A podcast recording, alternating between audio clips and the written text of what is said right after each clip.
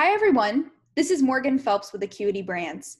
Welcome back to the Women in Sustainability Design the Future podcast. We have created this podcast to elevate the voices of women driving sustainable practices in the built environment. We hope you find their stories inspirational and helpful to the work that you do. The hosts for these conversations are industry veterans Lindsay Baker and Kira Gould. Let's get started.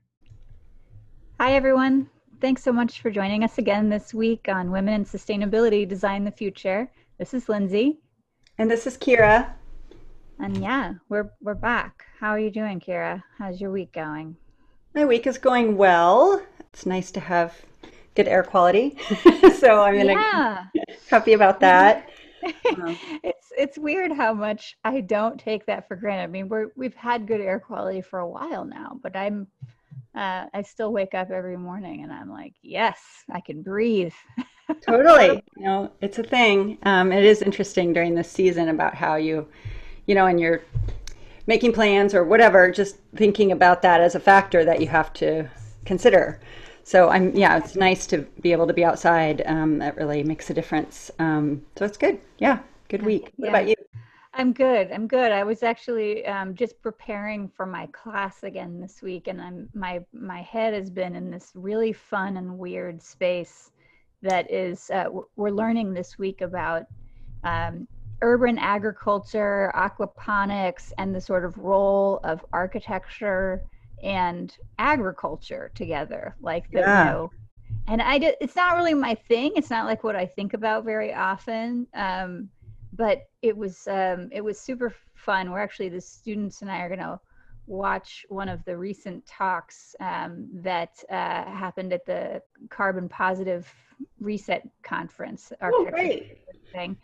Um, there's a, a, couple of people who presented on urban agriculture and architecture and stuff, and it's just I, it's been a nice reminder to me that um, there's some like really creative and weird stuff happening in different corners of our profession and it's fun so i was just telling my partner like i didn't really imagine that i would be having a conversation about the benefits of leafy greens in uh, in a class about right. climate change and architecture but here we are and i'm super so you know i'm in a an optimistic mode uh, I suppose. that's great yeah that's yeah. great I feel like that kind of thing um, is sort of the antidote to the anxiety, the various types of anxiety that are going around right now public health anxiety, climate anxiety, democracy anxiety, all of that stuff. You know, yeah. forward momentum and connection and like positive solutions like that are really um, a powerful uh, contrast to all that yeah. stress. Yeah. totally yeah and i mean it's a it's a funny thing like obviously as you would not be surprised to hear a lot of the class uh, we we try to think about and keep in the center of our minds these questions about what architecture can and cannot solve and so a lot of the conversation is going to be like all right how many plants can we really grow in a building? You know like what what is that really going to can we actually um, support an entire city of people through these kinds of you know vertical farms and things um, yeah. so, so it's not that i i want to make sure listeners like who might be thinking like wow lindsay's son, suddenly become a, a weirdly optimistic about some facet of of, of uh, climate solutions it, it's it's not so much that it's just that it's nice to be reminded of the creativity of humanity sure. and like things that people are thinking about you know um, absolutely yeah i think i need that sometimes so.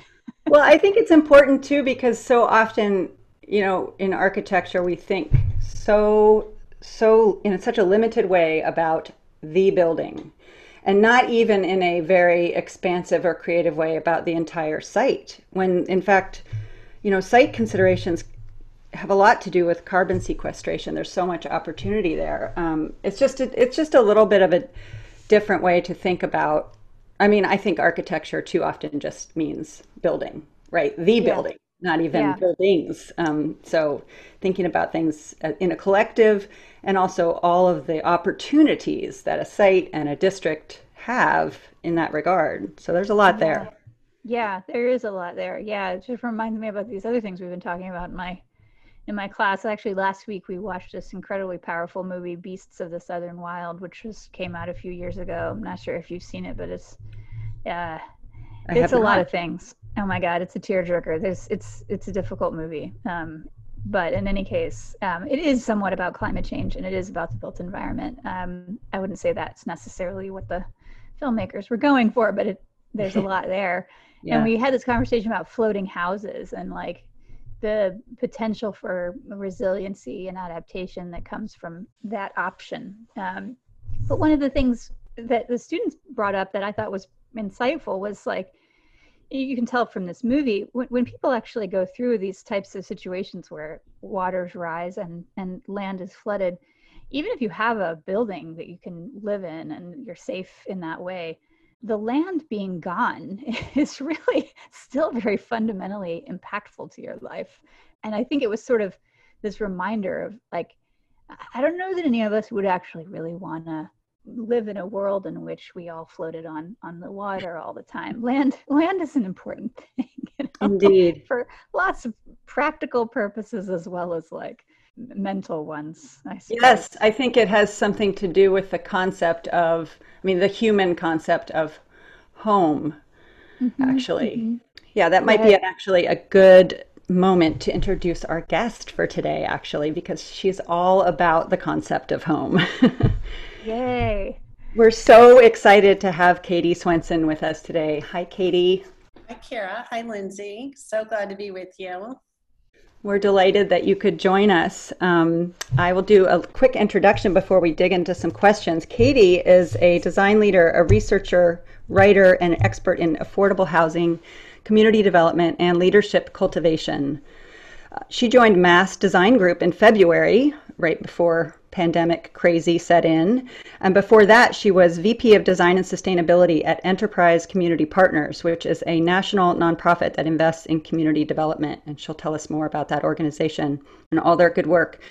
Um, this fall, Katie has not one, but two new books out, both about love and home in some way, um, both from Schiffer Publishing.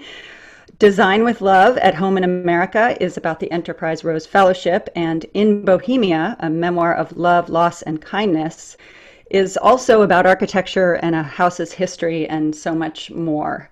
So we're so excited to have you, Katie. Thanks for being here. Really a pleasure. Thank you.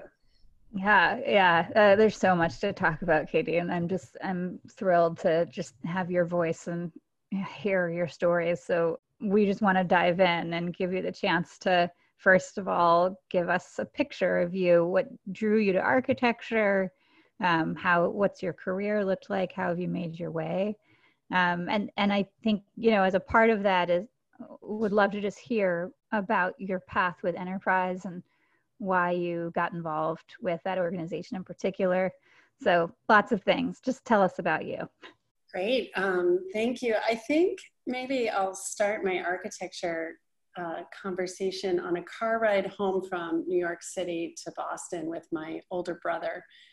And I had been in New York City pursuing a career in modern dance after graduating from uh, UC Berkeley with a degree in comparative literature, where I really began to dance every day and get more and more vested. I'd always been kind of an athlete and a gymnast and a little bit of a dancer, but I dove in deep into that in college and had a chance to live in Paris and then live in New York City, both kind of cities that just really, you know, sparked all of my, I would say, urban design and architectural imagination.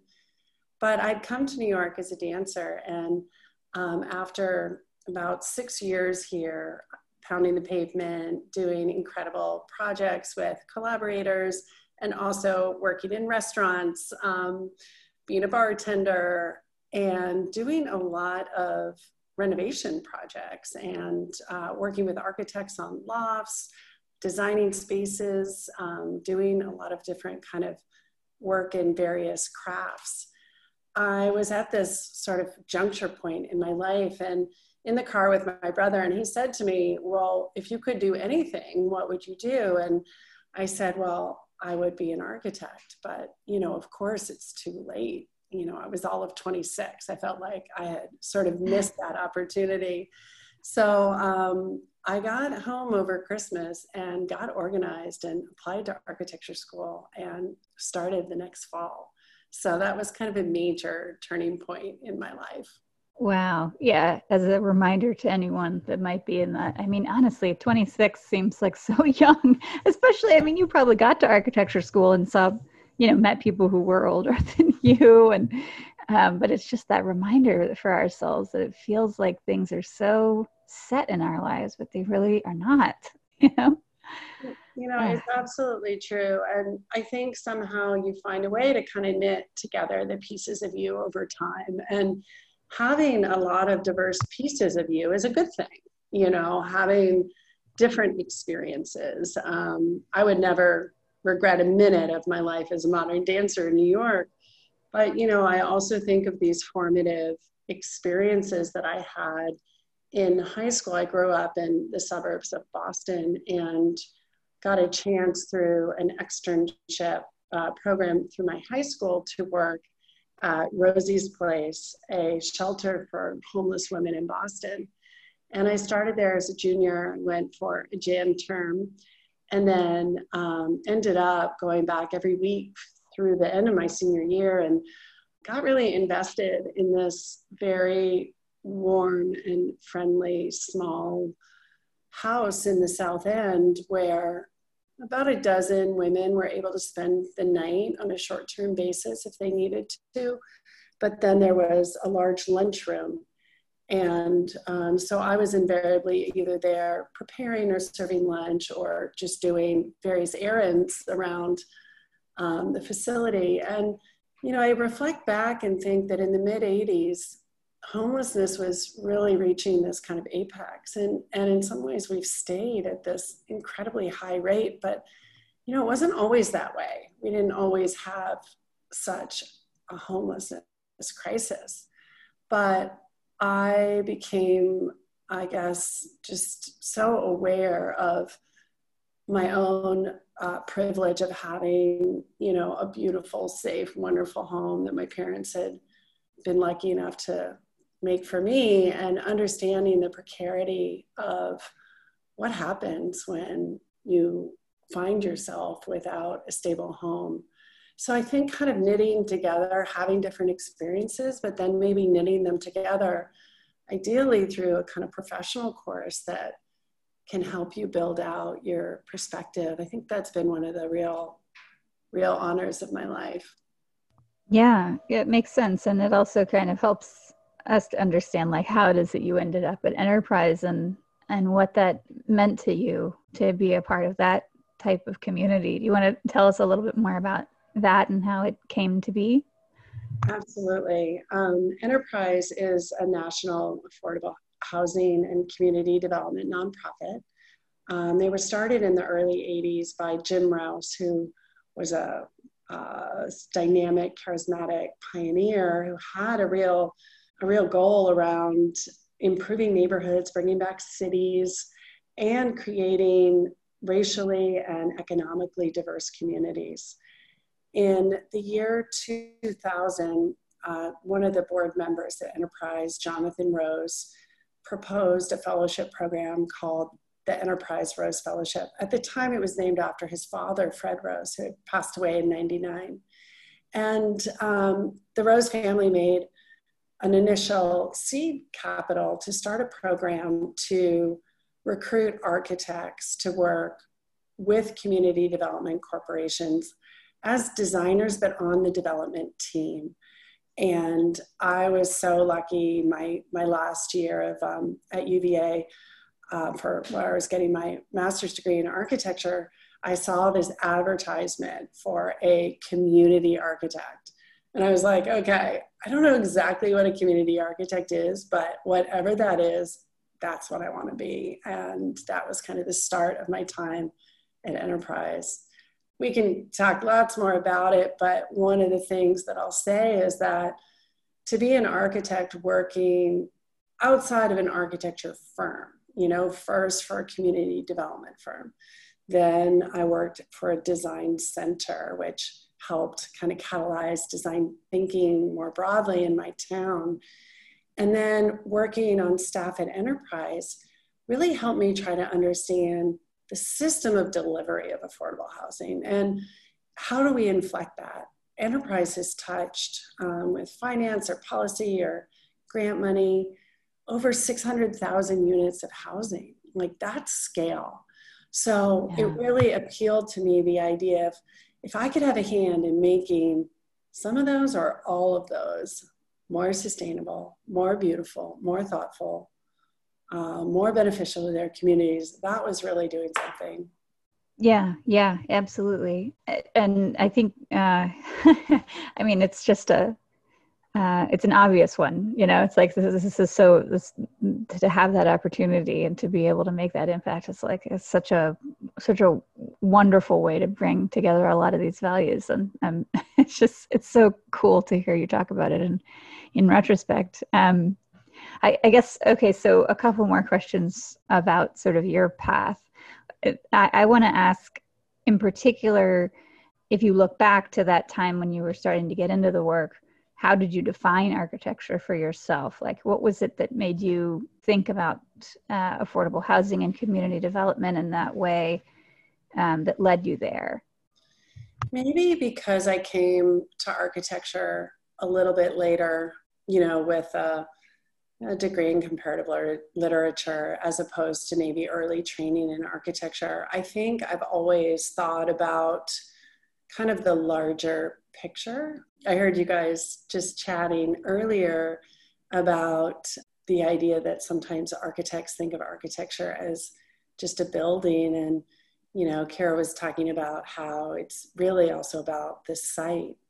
And um, i even think maybe the word site is not quite in sync with how i have seen architecture. I think that architecture is sort of a reflection of our values and our communities and that you know good architecture is kind of something that really um, speaks to larger needs and in a community setting whether that you know absolutely can be a really amazing museum in a big city but i tend to think of architecture on a much more i guess granular level and my 20 years working with community development groups around the country has really ensured that I understand that a building is a means to a much larger end and that the beauty and quality of that building matters a lot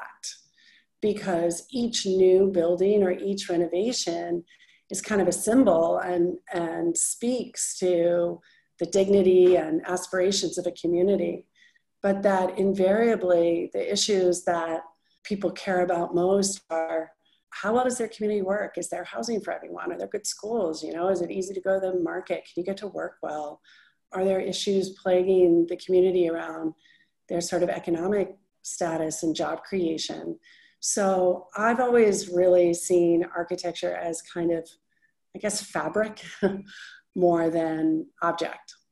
That's super cool. I love that. Um, and it, and it fits also with that sort of way that you talk about, uh, you know, the way in which it's applied in communities. That uh, it's something I actually talk to my students a lot about. Is this there's a there's sort of the what problem are you solving, and then there's the solution you find. And sometimes architecture focuses so much on a solution that it forgets what problem it's trying to solve. You know.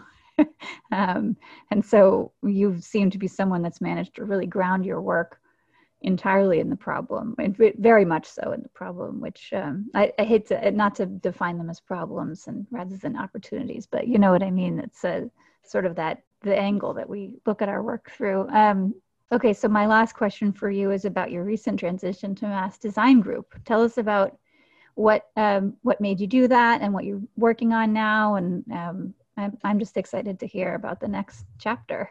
Oh yeah, it's so thrilling. I um, I met Mass Design in 2010. I was at the Structures for Inclusion conference at Howard University with a group of Rose Fellows. That was kind of the annual conference where so many people in the larger, what we called public interest design movement would come together every year. And Michael Murphy was there presenting on the Butaro Hospital project in northern Rwanda, which was still under construction at this time.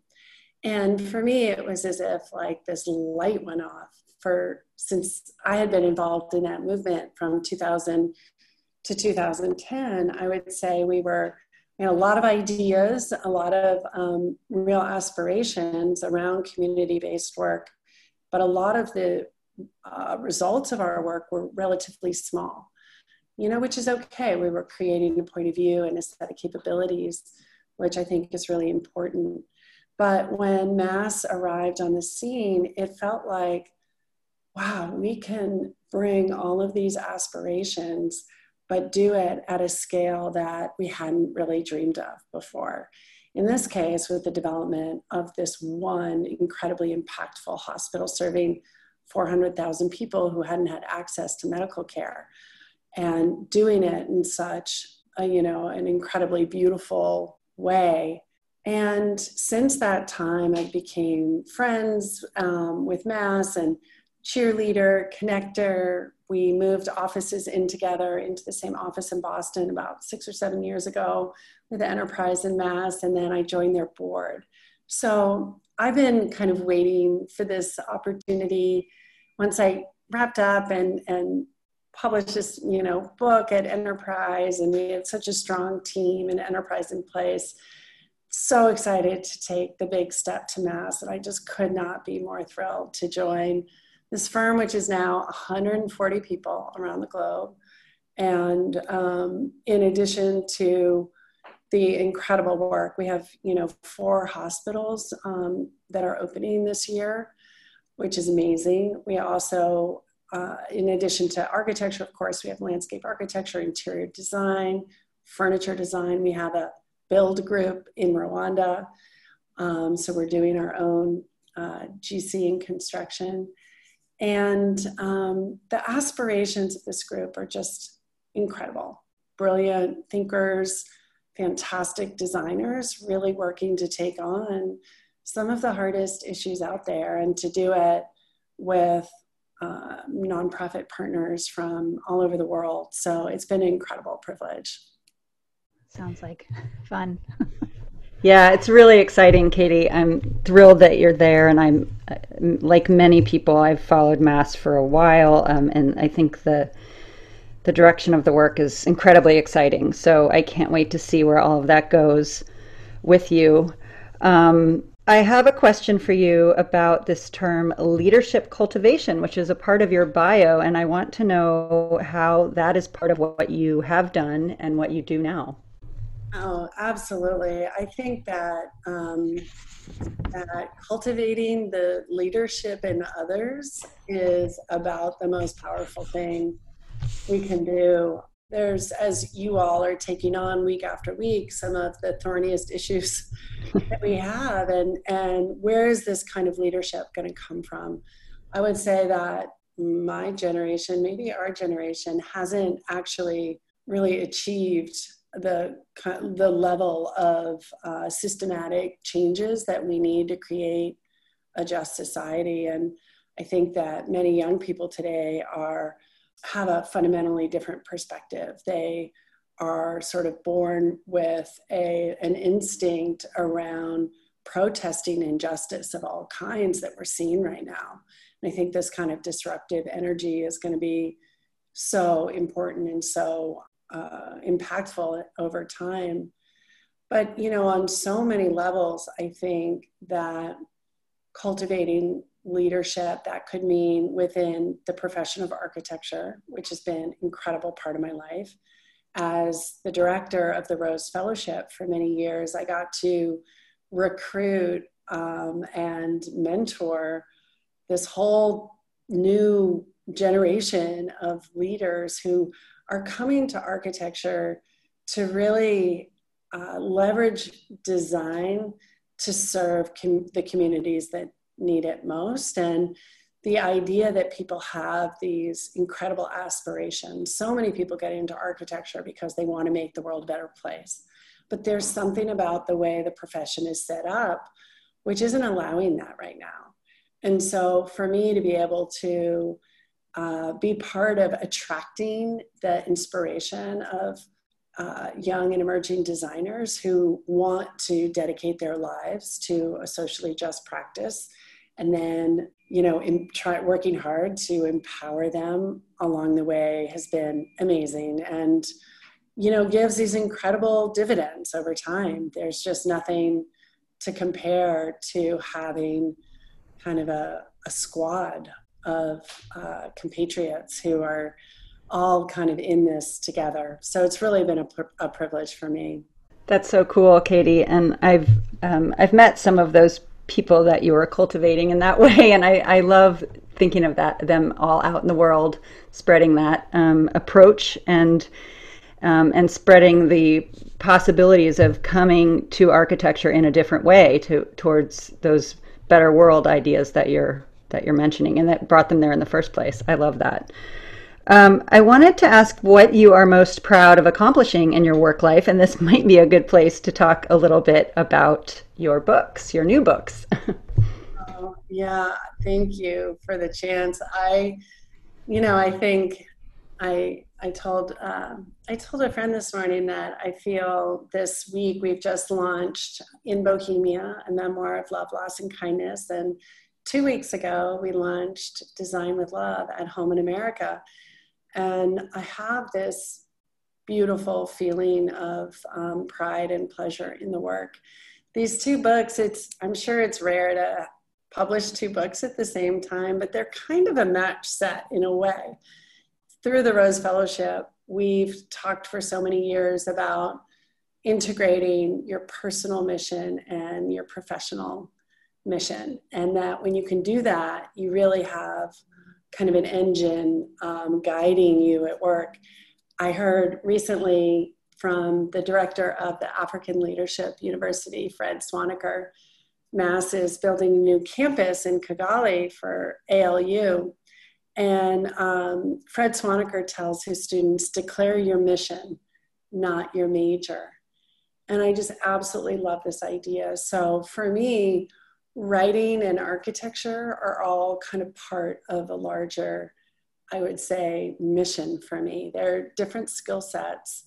And then in Bohemia and Design with Love are both speaking about the things I care about, which is certainly the power of home and how important it is for me and my family and understanding the layers of home how it gives you identity what it, what is its history how a home can kind of hold you when you know you're in crisis how um, a home can inspire you by its beauty and its architecture but that while i tell that personal story um, telling the stories through Design with Love of communities around the country where people have those same aspirations for themselves and each other. And trying to connect the dots between the things that motivate me around the importance of home and then trying to put that into almost like a professional setting. What are the what are the policies that we need to correct to make sure that everyone has a home? what are the design skills we need to bring to lift up and empower local voices? What is the kind of architecture and resilience and sustainability, technology and aspirations we need to bring to poor communities, especially who are facing the most adverse of the environmental hazards? So, how do we kind of bring all these things together? So, it's been a real real just deep joy to be able to bring these two parts of myself, I guess, in kind of an integrated way out into the world. That's wonderful, Katie. Um, I have to say that Design with Love, too, is, I think, such an in- instructive and beautiful look at what the possibilities of one path could look like, what a career could look like if someone's interested in that part of of this field. And um, it, it struck me after getting it into my hands at last. Uh, that um, it really is. I mean, I want immediately wanted it to send it to the architecture students in my lives, my life, um, just to make sure they understood the richness of what you can do in that part of this field because um, it's really beautiful. It's really well done, and it's it's just it makes it seem very tangible that that that uh, that work. Which I think when people hear com- even community design and affordable housing, those terms just do not convey what the richness of what what that program has done frankly. Um, so i just I really commend you on that. And of course in bohemia is just exquisite um, and i love it. Um, and i hope people will read it because it's such a it's such a wonderful melding of place and home with a personal story of of love and loss. But i also wanted to ask you is there a project that you're working on right now that you'd like listeners to know about um, yeah, absolutely. We have so many things going on at Mass. Um, I think one of the growing areas of our practice is affordable housing. So that's been really exciting to me, as you can imagine. Um, Mass has been working in the Boston area in particular with a couple of really ambitious mission based developers, including um, one special group called Two Life, who had a Rose Fellow uh, back in a couple years ago helped them really amplify their design aspirations.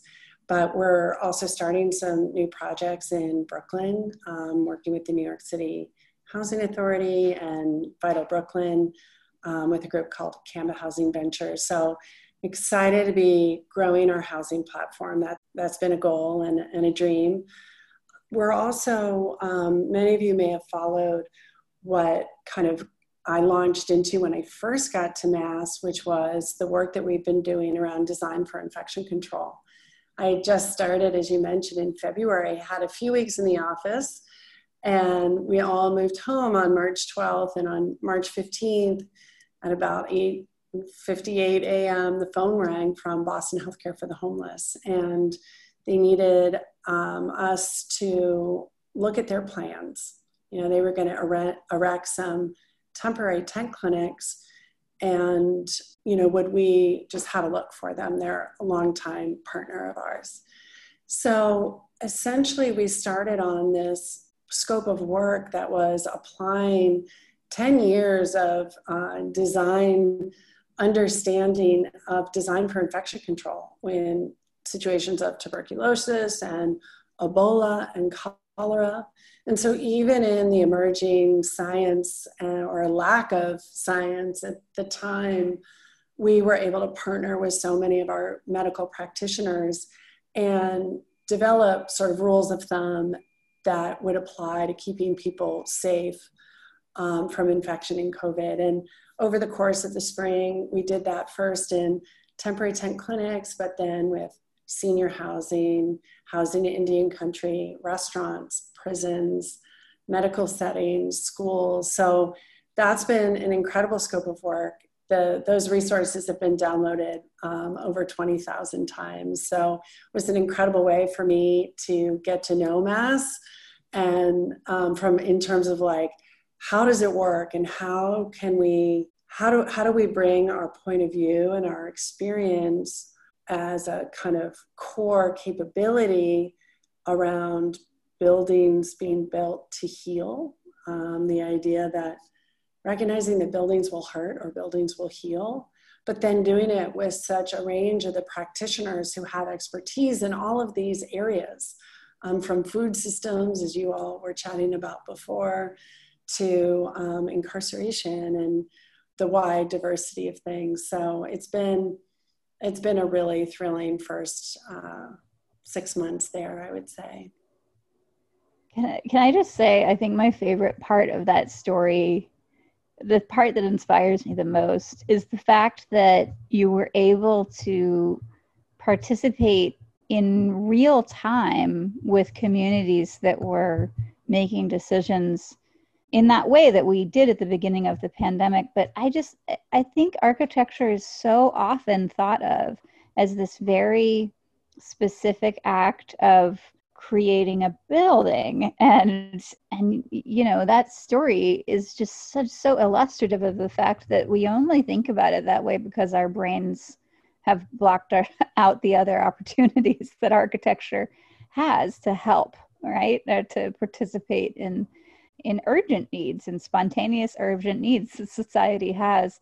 And sometimes we talk about that kind of thing when we think about stuff like disaster housing deployment, but it still, to me, sometimes feels like these very static sort of step one, step two, step three, we are going to design and create a building. Um, but what you're talking about is just so different from that and so out of that box that um, it's really inspiring to hear. And um, I hope others can take that inspiration and think about the ways in which architects can participate in different types of questions that need to get answered.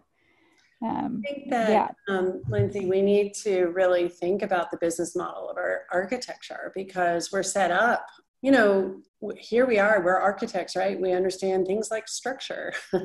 structure allows for certain outcomes. We know this to be true.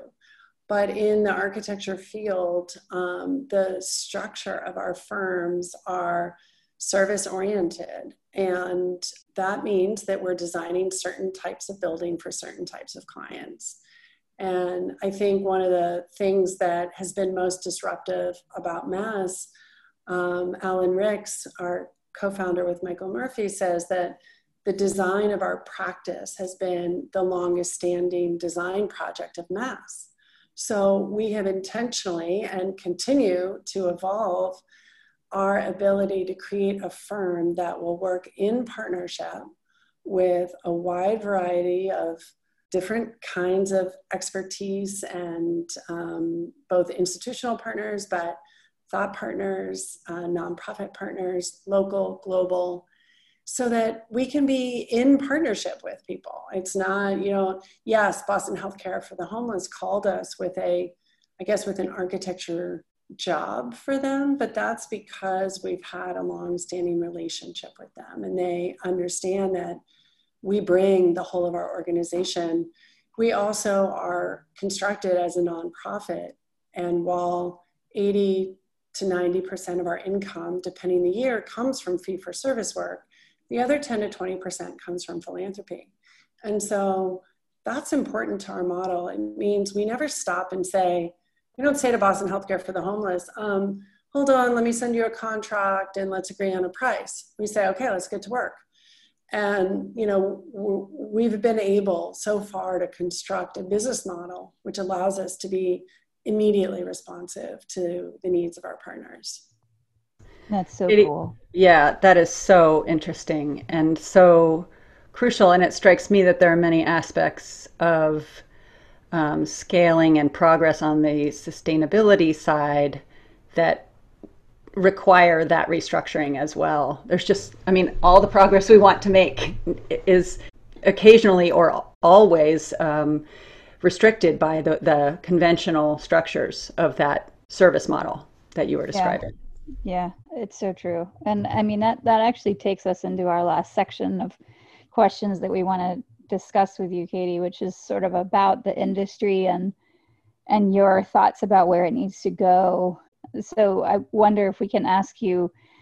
I I mean, this you you can kind of go anywhere you want to with this, but um, one of the things that we like to talk about is the difference between an industry and a movement, and the fact that we are in many ways, as you were talking about, like bound to the service model of what we do, but you are clearly showing that that is not a bounds that we need to feel too constrained by. So, can you tell us about what you, how you think about yourself and the work in reference to the idea of being a part of the industry versus part of the movement?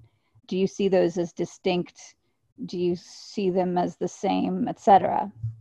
Yeah, I think Lindsay, I would I would compare the industry with um, the idea of your major in college. And I would compare the movement with the idea of declaring a mission. And, um, you know, I think it's an important distinction because an industry that loses sight of its mission is meaningless, right? Yeah. Um, we need to be very clear on um, the aspirations of our movement. And then I believe we need to be tactical and smart about deploying various streams of our industries to be able to achieve or um, work towards achieving that larger mission. And so I, I mean, I participate in the industry in a variety of ways, and I've been supported by the industry in a variety of ways. Um, so I feel an allegiance, but I don't think that for me, the industry itself is not as relevant to the movement, which is really where I think we need to collectively come to grips with the fact that you know we're fundamentally failing um, in our larger goals that we can have businesses and we can have buildings that are succeeding perhaps on their own but that we're kind of fundamentally failing on the larger on the larger goals. And you know for me that would also not only have to involve a kind of attitude towards sustainability and resilience and um, understanding our climate challenges, but also have it equally about understanding the sort of so- social and human dimension. And it won't be a surprise to you that I would start with, you know, first of all, an idea about home and making sure that we have a home and homes for everyone, whatever they look like. You know, it, it matters not to me. And it's not about being prescriptive communities and individuals can define how they want to live. But I think as a larger society, we need to really double down on a commitment to having housing as a fundamental human right. If we haven't learned during this pandemic the primacy of home, where you know it's not just that you live there or sleep there, but you work there, you Zoom school there, you know, you exercise there, like whatever it is, that's it. And so at this moment, we're looking at an existing housing crisis. And then word on the street is that there could be eight to 10 million people facing eviction over the next two months. So um, I think, you know, if that's not a part of the movement, then yeah, I'm in a different movement. But um, I think all these things have to be really connected. And I absolutely believe that we need to disrupt our current platform. We need to, we talked earlier about uh, leadership development. We need diverse kinds of leadership co- coming from diverse kinds of people of different generations and positions, and not all young. Um, I think in the communities in which I work, so many of the you know older people are the ones who are taking such incredible stewardship of their communities too. So, yeah, I feel a, a fierce commitment to the movement and also some impatience, I would say, around um, where we are and where we need to go. Yeah, that's a, that's a theme for our podcast. It seems that impatience. We get it, and I'm I'm there with you. Um, well, okay. Uh, I think we only have time for a couple more questions. And I want to get back to something that you um, obviously write about and talk about a lot, which is love, and and ask you what role you think love plays in our progress on sustainability and design work. Thank you so much for asking me that question. You know, when I applied to the Loeb Fellowship in, I guess, 2018, I wrote my application. The question, the guiding question of my application was, what role do love and kindness play in urban design? And um, you know, I got a little pushback over that. It's not it's not usually a kind of terminology that people are using in design school, but I think that, um, well, let me break it down a little bit. I'm going to start first with, you know, connecting this back to just our individual selves. Um, you know, in Bohemia is a love story. It's, um, it's about romantic love. Um, it's about uh, my love with my partner and also the love shared by two women who built my house back in 1907. They were born in the late 1850s and pioneering women and their love and then their grief story. And I think that when you experience profound love, you understand the transformative power of love. You know, all things become possible somehow with with love. You know, forgiveness is possible. Um, uh, ambition and aspirations is possible. The kinds of hopes that you have for yourself get exponentially expanded. And, you know, I think that same idea, of course, goes to what Dr. Martin Luther King Jr. would call agape love or um, the beloved community. An idea not about romantic love, but around a love that is sort of for the common good. And um, in Dr. King's version of the beloved community, hunger, uh, poverty, and homelessness would not be tolerated. And so you have to look around and kind of ask ourselves we tolerate hunger, we tolerate homelessness, and we tolerate poverty. We've come to kind of somehow think that that's okay. And so I think that we can't build ourselves out of that one as long as our mission does not include kind of creating a beloved community, then of course we'll never get there, right? So I think that we need to bring this kind of um, commitment. I think that's the other thing about love that we know is that love begs for commitment, and it does that uh, on an individual level, you know, an interpersonal level.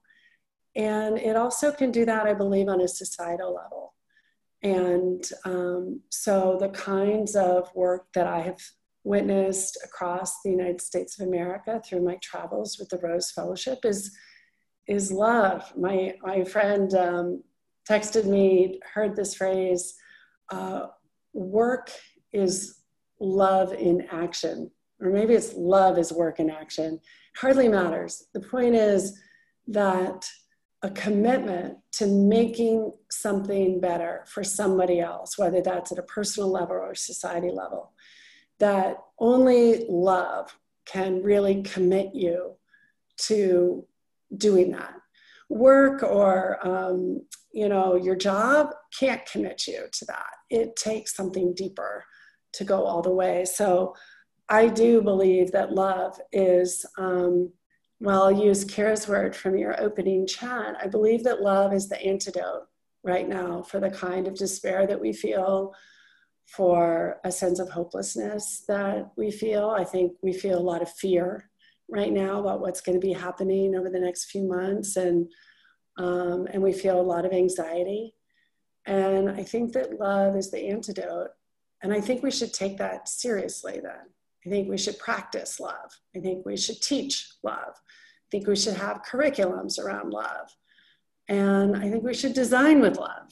And um, I think it would be a very powerful way for us to go forward. That's beautiful, Katie. Um, I, it's just really well put. And I'm so happy that you are sort of putting it out there in that way. And I feel like I can't think of any endeavor that I'm involved with that couldn't benefit from more of that and from being more intentional about how we bring that into that work. It's so great. Um, I have one last question for you. Um, and that is about um, who you're most inspired by these days in terms of leaders or others in any walk of life. Who inspires you? Um, yeah, thanks for that wonderful question. I think that, you know, the uh, most in, sort of inspiring people right now are the people who have been um, really hitting the streets in, in protest, the people who are organizing on the ground for the Black Lives Matter movement. It's been incredible to see the, you know, Bryan Lee and Dee Nichols and the entire multi hundred person crew of Design as Protest really come together in this moment. I said last night, someone asked me what was one of the books that I've enjoyed reading most recently. And I really loved reading When They Call You a Terrorist by Patrisse Khan-Cullors about the, um, it's a memoir about her community in Los Angeles where so many of the ideas behind the Black Lives Matter movement were kind of gestating. And she speaks about uh, the way she kind of is able to give uh, narrative and story and color to the words Black Lives Matter and how that evolved, I think has been really inspiring. And I think when we think about movement building, we see there a movement that has not been built around, uh, you know, leaders, but around leadership from so many. So I think we have a lot to learn, uh, both from that movement and by joining with it. Um, so I think that's one of the things that really is most inspirational in 2020. That's a wonderful way to end. Um, thanks for drawing our attention to it, and and thanks for all that you're doing. It's it's so inspiring and so uh, I don't know, um, so reframing in ways that I feel like is actually very actionable for other people. So uh, so thanks for taking the time to talk to us about it. We really appreciate it. Really, just a pleasure to be here in conversation with you all. I really enjoyed it and I love your podcast. So thanks so much for including me in it. Of course. Um, it's been a total pleasure. Um, yeah, so thank you. And thanks to everyone for listening. That is it for us this week on Women in Sustainability Design the Future. Uh, thanks again to Acuity for hosting and for you all. Uh, please leave us a review on Apple. It really matters and it helps people to find us. Stay safe. We'll see you next week.